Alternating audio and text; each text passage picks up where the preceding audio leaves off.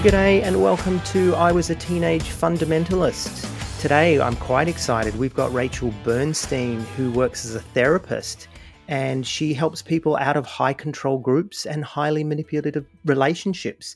She provides individual counseling, family counseling, sometimes group therapy, and she helps families who are trying to reach their loved ones who maybe are in a high control group or even cults. Welcome to our show, Rachel.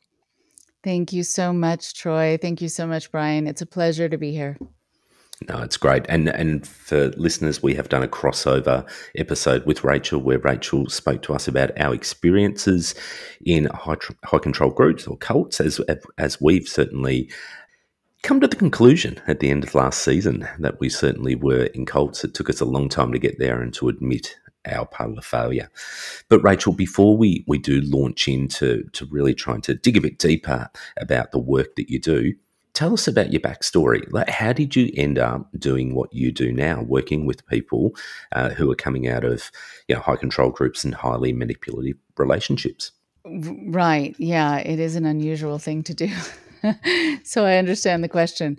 Well, I had a family member, actually, a sibling, who got caught up in a particular group um, that is quite litigious, so I won't mention the name uh, there was a sudden personality shift, a liquidating of the bank account, which was minimal, but you know she had worked hard to collect what she had through odd jobs and things, and suddenly it was gone. The most chilling part was that she got involved through a friend, a new friend, who said, "Oh, I see that you know you're having issues with your family, with your parents, and I I did too, but this group has really." helped me learn how to get on better with, you know, my loved ones. And so my uh, my father actually handled it beautifully by saying, "Would you mind if we speak to her parents?" They called the parents, and the parents said, "Where did you see our daughter?" There was this chill that even ran down my siblings' spine. Like that means getting along better, means not seeing them at all. They didn't know where she was. I thought, you know, if language can be so turned around so that not seeing someone means getting on better with them, what else happens? Sort of how do people's heads get played with in this way? And it's really unconscionable. And also that that there are groups out there that are thieves that steal people away from their family or their life or their path and kind of have no conscience about it. So when I was studying in college, I had already learned by that point because it was dinner table conversation, which I know is unusual dinner table conversation. But I had learned that there were a lot of cults that had front groups, names that they used to pass. So it seemed like they were legitimate. And I saw them on my college campus. No one had any idea what they were. And uh, I thought, wow, this really is happening in real time. And so when I decided to become a therapist, I thought I, I need to make sure that I make myself available in this way to people who are experiencing this. And so for the last 30 years. That's been the bulk of my private practice and my work at clinics, working with people who've experienced these sorts of things. And so, Rachel, do you subscribe to the uh, to this idea of religious trauma syndrome, or do you call it something else? Can you tell us about this? Because this is something that's been thrown around a lot these days. You know, on the internet is this idea of religious trauma syndrome, and when I first heard it, I was like, "Wow, there's a name for what I went through." Mm-hmm. How do you feel mm-hmm. about that that label, or do you use other labels? Right. So religious trauma syndrome is one label. I think, you know, when we talk about any kind of trauma, religious trauma, it, certainly it, it instills so, still so many fears. It can make you feel like um, you're doing something that is ultimately punishable by God. I think a lot of people also will call it mm, really just being generally traumatized. Uh, it happens to be that it is done in a spiritual way, and it happens to be that God is entered into the mix and the equation.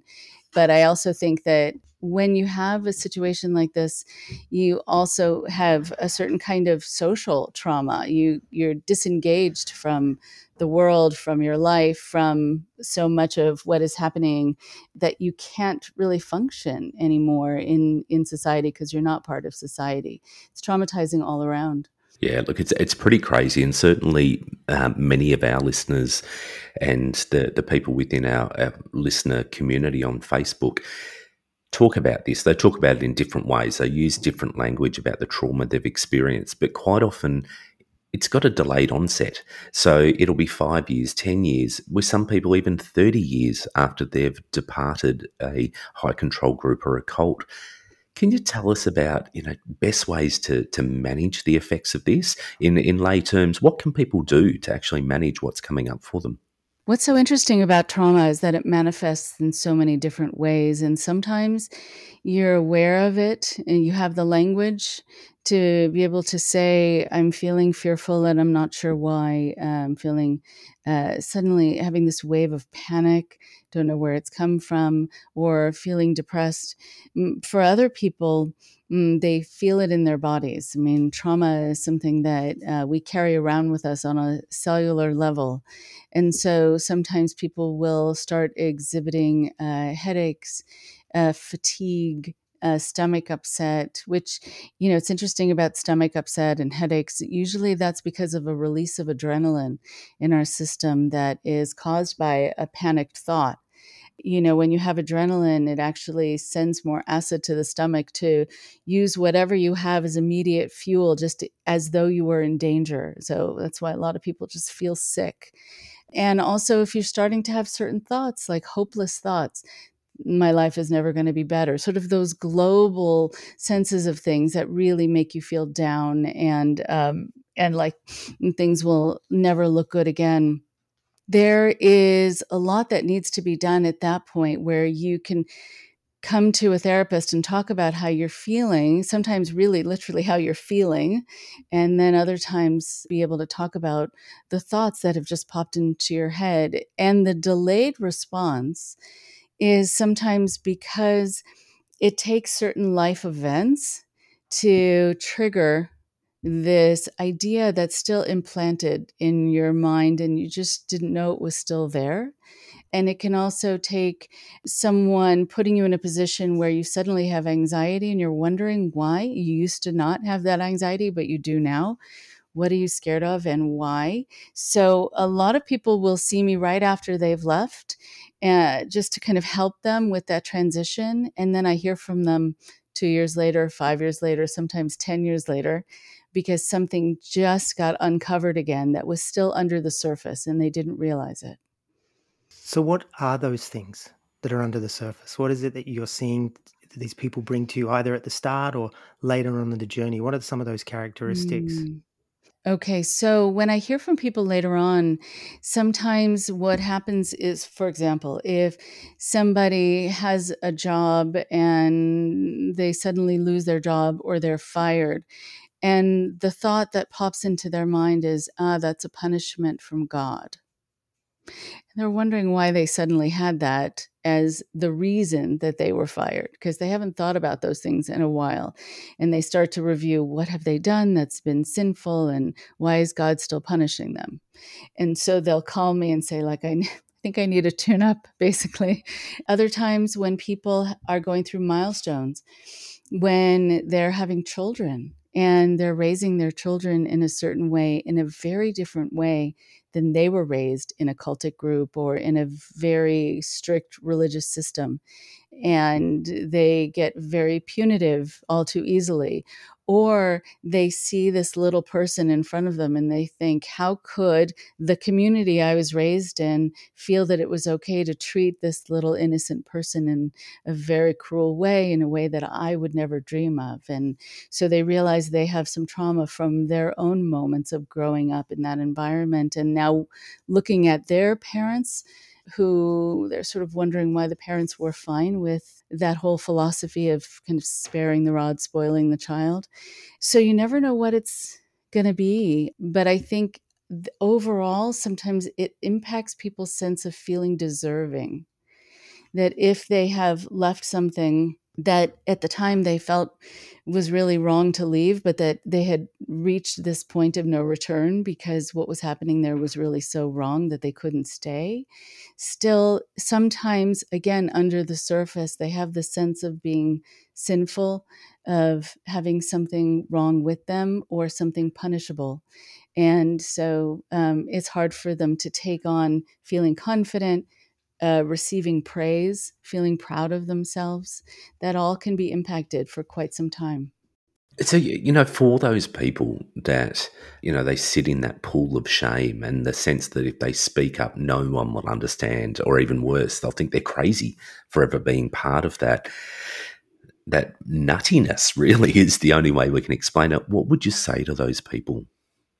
A lot of people, when they've had these sorts of experiences, they don't think it's going to translate well to the world outside and sometimes it doesn't. And one of the things that i talk to people about is how to tell their story how to tell it in a way that's translatable to others and so that they don't seem crazy. And if they're talking about having visions how they can express that to a doctor, to a psychiatrist, without sounding delusional, with it being something that has a, a source that makes sense because it's a story that they were told um, and it didn't originate in their mind. But yeah a lot of people will feel like they're they've lost touch with what's real and what's not and also what are societal norms? How do people interact with each other? And you know people need to learn how to do that. And also how much to share and how much not to. Because when you're worried about coming across as either feeling crazy or sounding crazy, mm, a lot of times in groups that are very controlling, you are supposed to share everything and you're supposed to share what you're thinking and who you talk to and what you dreamt about or whatever else and any sin you've ever had. And so a lot of people will suddenly overshare and realize they can tell sort of they lost their audience or the person is sort of seeming like oh look look at the time because it was just overwhelming and odd. And so they have to learn how to say it. So they don't look bad. So they can portray it in the way that's really true, which is that they were put in a situation like this to have these sorts of thoughts and to interact with these people in this way. But it doesn't mean there's something fundamentally odd or weird about them. Rachel, being in this work, I'm thinking you must get people from all different groups. And so it must be really hard for you to know what these different groups believe and you know all these different unique practices and beliefs. Does that play a part in what you do in your counseling? Do you where where do beliefs sit what, what point do you tackle beliefs or do you say actually it's not about the beliefs it's about these practices or these other things that have happened and you find that sort of common where does that journey take you and, and mm. how do you mm. tackle that because it must be a minefield and and i also know that a lot of these beliefs are set up as defenses against the very things that you're trying to lead people out of it's very interesting. Right. A couple things on that. One, sometimes people will come to me and they will start telling their story and the group that they were in might have been a Bible based group or it could have been belief in UFOs or whatever it is. And they'll start talking, and I will have almost no reaction. And they think I'm either not believing them or I wasn't paying attention, but it's just that I've heard it all and then some that I have, I'm a bit desensitized actually to things that are really out there. And I think the belief system only matters if there have been some things from the belief system that have gotten embedded into you that are causing you harm still to this day that are causing you to be confused about again if you have the right to be happy or you have the right to be treated well or if the end of the world is coming and you really do have to be concerned about that things that really are uh, will keep you up at night or will sequester you and make you isolate from being social with other people. But really, once you get past the things in someone's belief system that are really still kind of a toxin, the bigger issue and the bigger thing to talk about is the methods of control the nature of the relationship between the leader and the followers, the coercion, the manipulation, the fear induction, the love bombing, the uh, the fact that you find out that so many of these relationships are conditional, and what that does to you we can start with, and I will ask, what is still on your mind, or what are the things that you're still having nightmares about, or the things that are making your heart race, or feeling down, or feeling hopeless. Let's deal with those first, and then let's zoom out and let's look at the system that you were put in, and that it's a well oiled machine of manipulation, and let's understand it together. So, uh, do you? And I don't know if you've you've done any analysis, or you can just speak off the cuff with this one. But do you notice a, a difference between people that were raised in these high control groups or cults to those that were converted later in life? Like, are there characteristics that separate them? Are one easier to work with the other, or does in the end just being involved in one of these groups pretty much end up the same? There are some similarities and there are some inherent differences. So, the similarities are that if you were raised with those beliefs, and also if there was abuse in the group and you had to endure it at any age, if there's something that occurred there that was really wrong or that again has been embedded in you because of the sheer repetition of it and so you came to believe that that was the truth about yourself or about the world or about god then that's going to be basically the same the difference, though, is that for people who were born and raised in groups, it's not what they chose.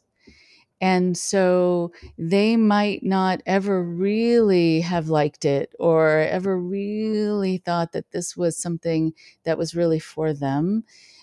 So I think also when you are born and raised in a group, there, there are two other issues. One is a lot of people will say to me, I feel like I was raised on another planet.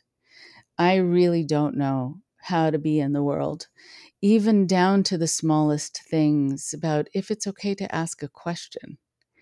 And what do I do in my first day of school? Is it okay if I disagree with the teacher or will lightning strike me? And so they're just they're at that age that people leave cults when they've been born and raised in them. Sometimes they're too embarrassed to ask, is this normal? Or how do I handle money for people who are raised in communal living and they've never been in a store, they've never purchased anything. So at age 25, how do I say to a person standing next to me, how do I pay for this without seeming like I'm somehow stupid, which is so unfair, but people then, you know, isolate themselves because of it. But also the other issue is that a lot of people because they didn't choose it and because at some point they left it, they very often leave and have to leave their family there. They have to deal then with the isolation. That's why I do a support group for former cult members specifically so they can find each other. Mm, but they also sometimes have a lot of anger and a lot of resentment with now being in the world and realizing it's not the horrible place they were told. And in fact, people are kind of nice.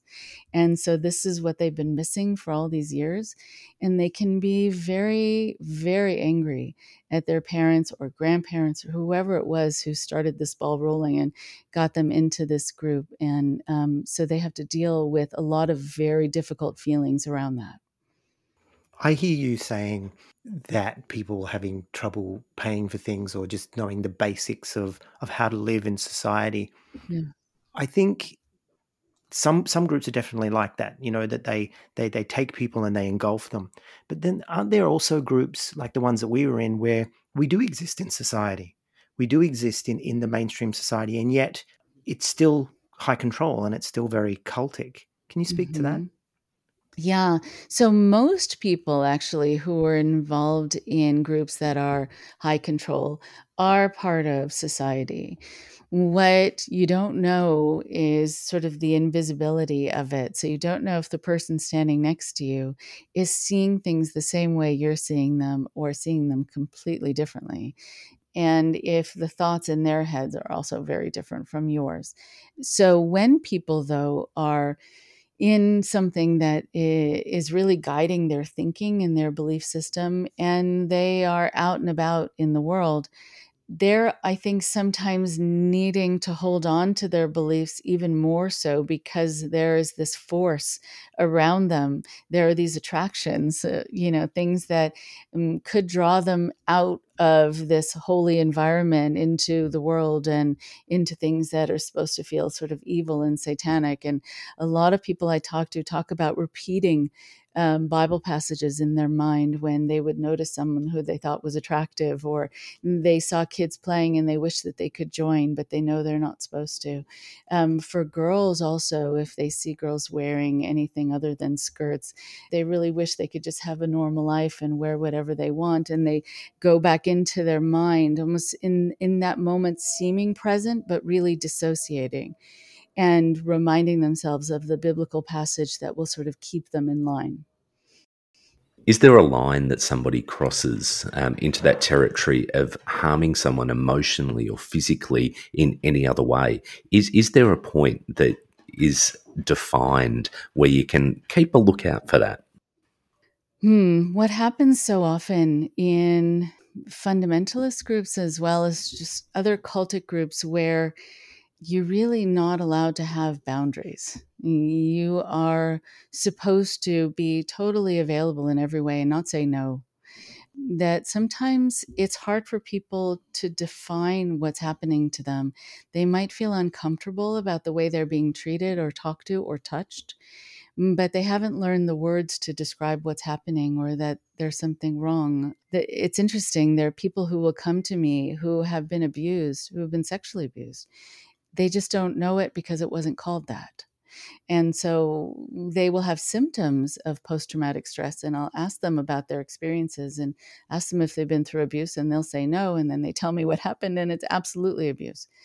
But what I think is also true is that people are pushed in in a lot of these environments, whether it's actual abuse or sometimes it's neglect. Sometimes people are kept from getting the medical care that they need, which is another form of abuse. And, you know, because they are really supposed to just believe in that that's supposed to cure them. I think also people are pushed physically.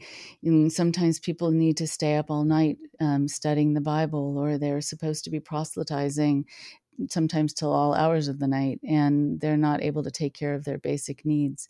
So people sometimes when they leave they have to learn that they matter and that their bodies matter. They have to listen to what their body is telling them it needs and follow also with what their mind is telling them uh, they need. Like they're really desperately wanting to say no, but they've been taught that they're not allowed to, but really that's what they think would be safest for them to do. So there's this conflict where sometimes you're handicapped from being able to protect yourself. Rachel, one of the things that happened for us is we avoided the word cult in terms of defining our group, the Assemblies of God, and, and also Hillsong. And when we started talking to people about this this idea of that these groups were cults, we got a lot of backlash. We got a lot of pushback, and and we can understand that because we didn't like to use that label either. But when we look at the groups and we look at some of these models, it seems that they they do line up, you know. And so I guess I want to ask you, how do you feel about that term cult? And should there be other terms that we could use that are less sort of emotive? And what are some of the characteristics then, regardless of what we use, what word we use, what are some of the characteristics that people should be aware of when joining a group? I try to kind of give people permission to not be mired in needing to figure out if they were involved in a cult or not, unless it's helpful to them to know it. I certainly tell the families and friends of those who are wanting to intervene to help a loved one who they think is involved in a cult to not call it a cult, at least not during the first conversation. Because there's no way to understand how someone else defines that. And sometimes also it just causes so much defensiveness and then people are worried that they're going to be seen as so different because they're involved in something called a cult. But i think one of the reasons on my podcast that I use the phrase systems of control is because I think it is that sometimes within these groups, the thing that distinguishes it from healthy group is that it has total control over you, uh, over your thinking, over your belief system, sometimes over your body. And so that can happen in a relationship and it can happen in multi level marketing and it can happen in a fraudulent teen treatment program and it can happen in a Bible based group, can happen on a mountaintop at mm, wherever at some ashram.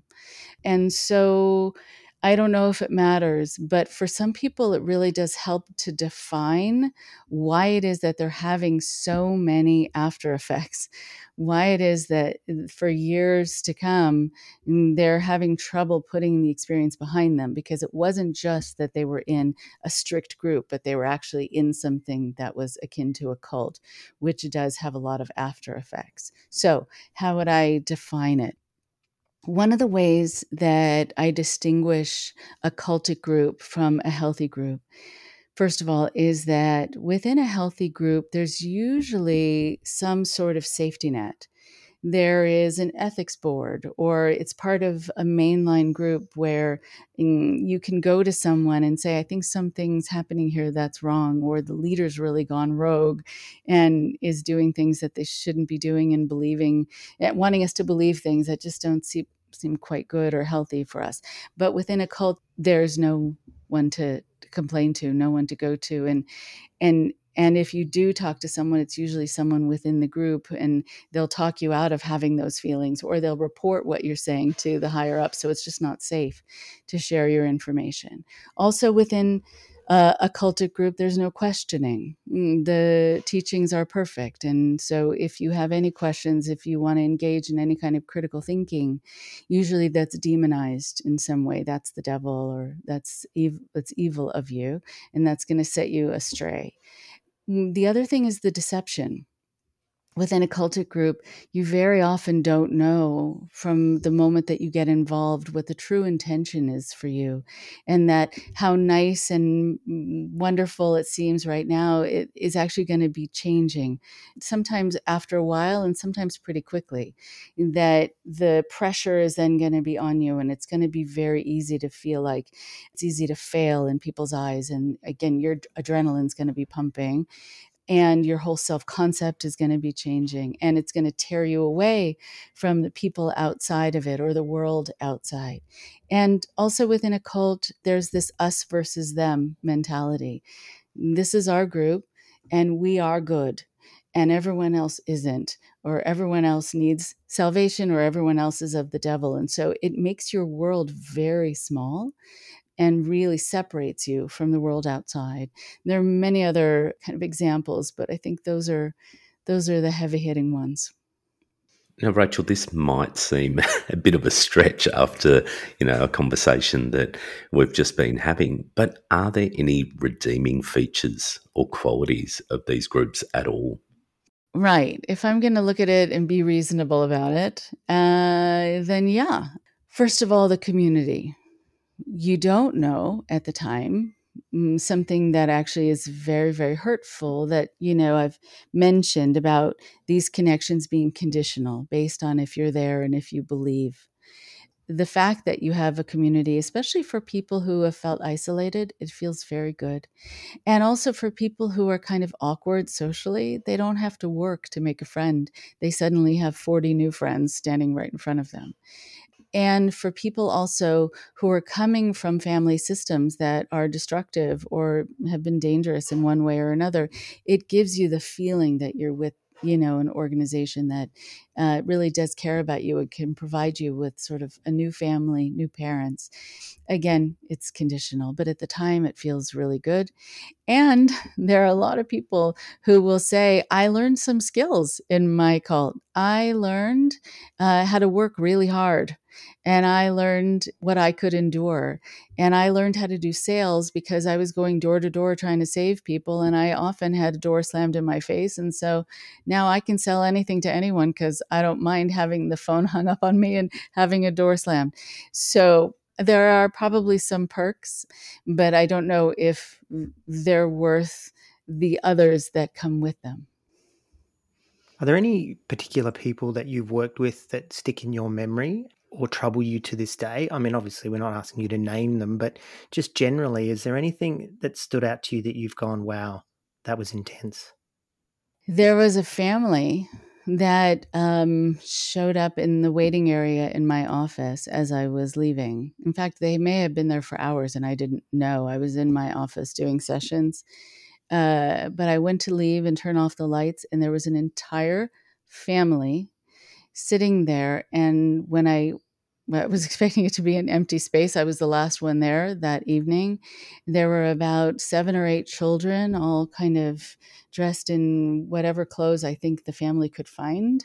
I remember little kids with sort of the wearing sweaters that had the sleeves just hanging down off their arms. Uh, three women, two were kind of middle aged, another one who was older. And they said, Do you know where Rachel is? And I said, Yes, I do. I'm here. Who are you? And they said, We've just escaped um, from a commune. It was a place run by a man named Tony Alamo, who has since passed away. And he was in jail for a lot of things, a lot of things. These children had never been off the compound and these women had escaped. They had learned, one of the women learned how to drive a car. Women were not allowed to drive. Um, but she had been entrusted with going on errands with some of the men.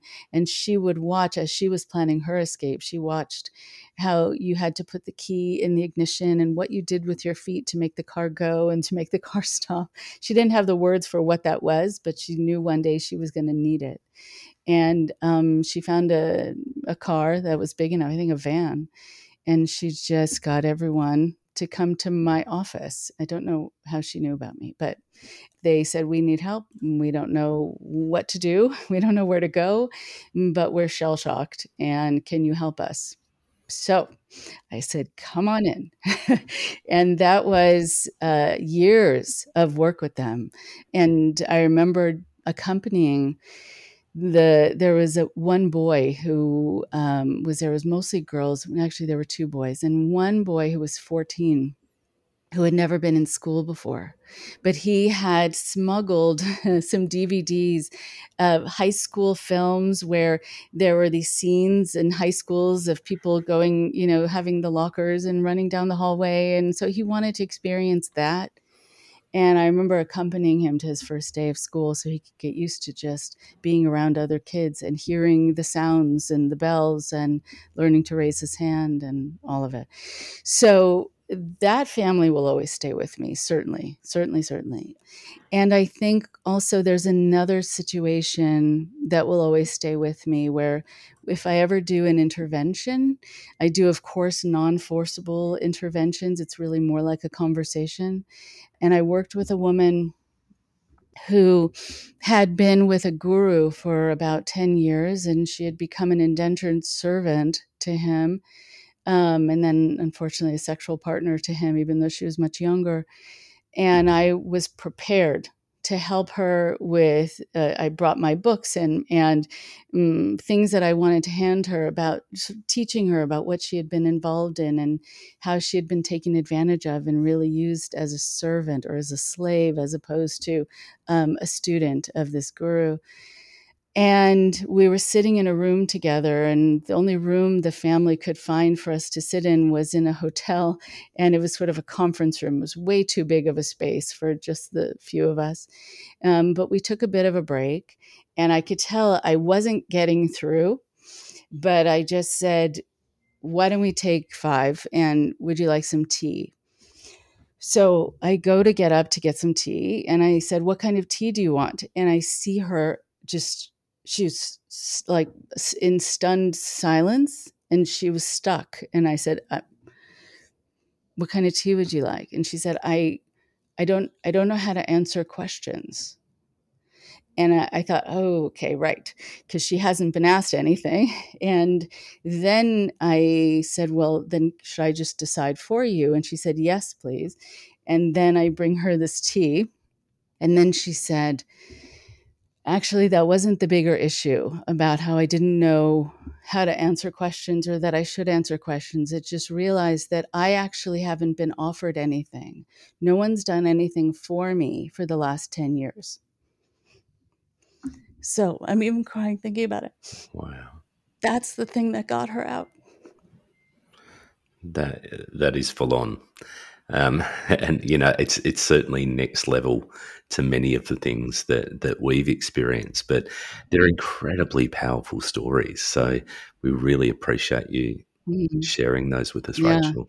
So wow, that happened many years ago, but yeah, you're right. Things do stay with you, but just that a person being treated as a human being was so different from what their experience had been.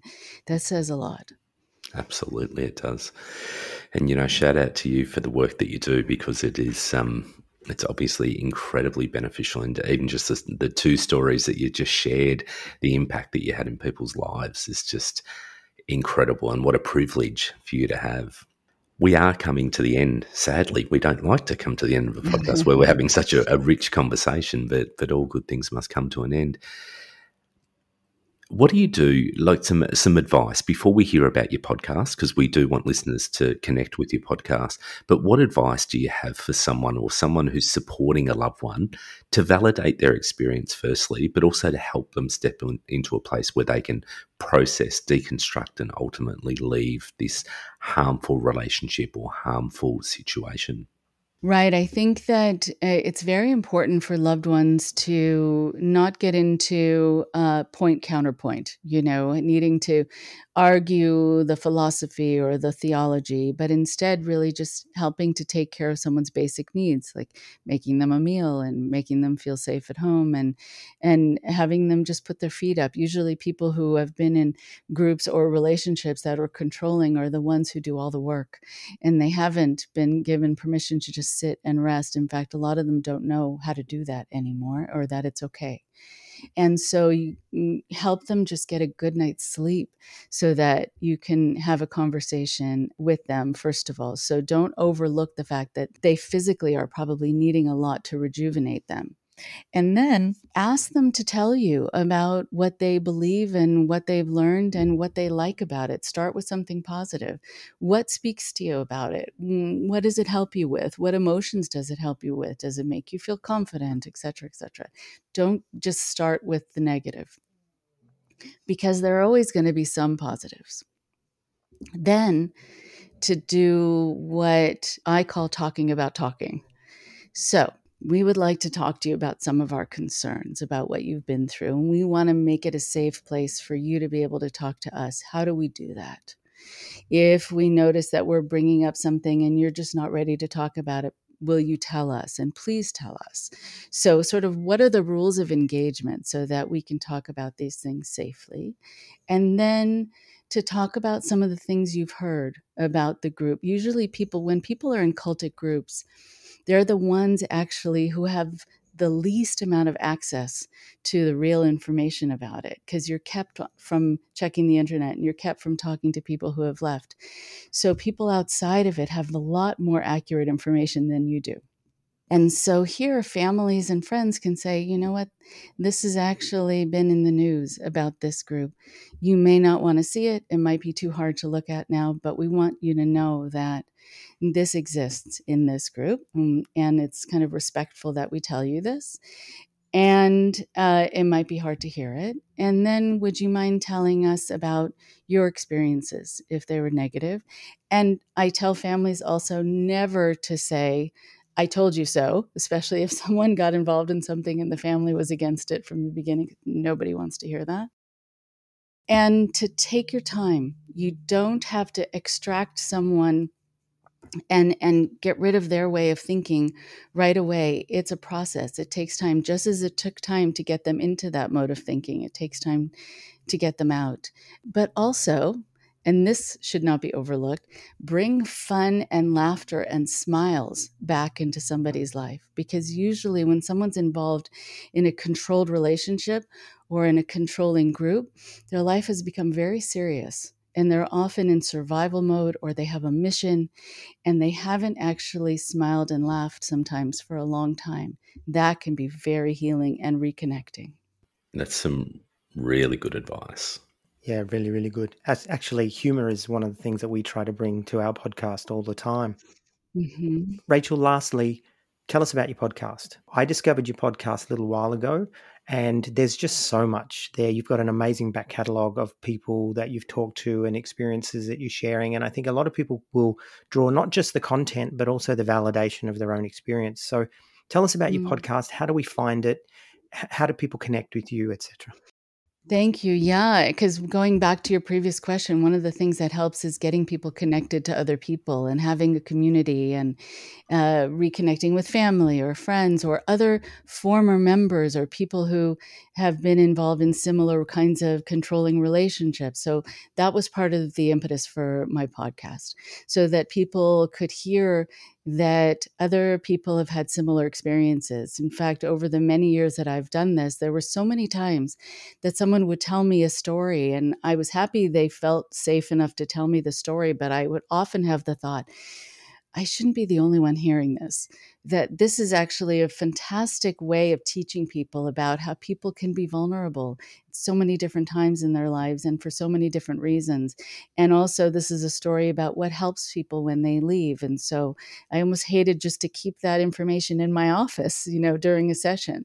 So the podcast is a way to help people who are going out in the world and want to keep themselves safe and can detect when someone is trying to control them. People who are who are trying to leave something or who 10 20 30 years down the line are still healing uh, if people have an interest in wanting to tell their story on the podcast they're welcome to be in touch with me you can find it wherever podcasts are available to you a lot of people listen on itunes and soundcloud I post things on uh, the sites on Instagram and Twitter, etc., and YouTube.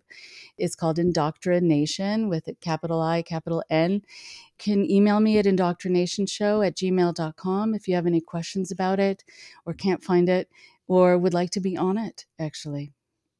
Yeah, we're a bit excited because we were guests on your show, so people can connect with that episode. But please trust me, there's an amazing back catalogue there, folks, and it's really worth connecting with this podcast 100%. Thank you. Oh, thank you so much. Yeah. And when I first started it, my first guest was Patricia Ryan, and I did that on purpose.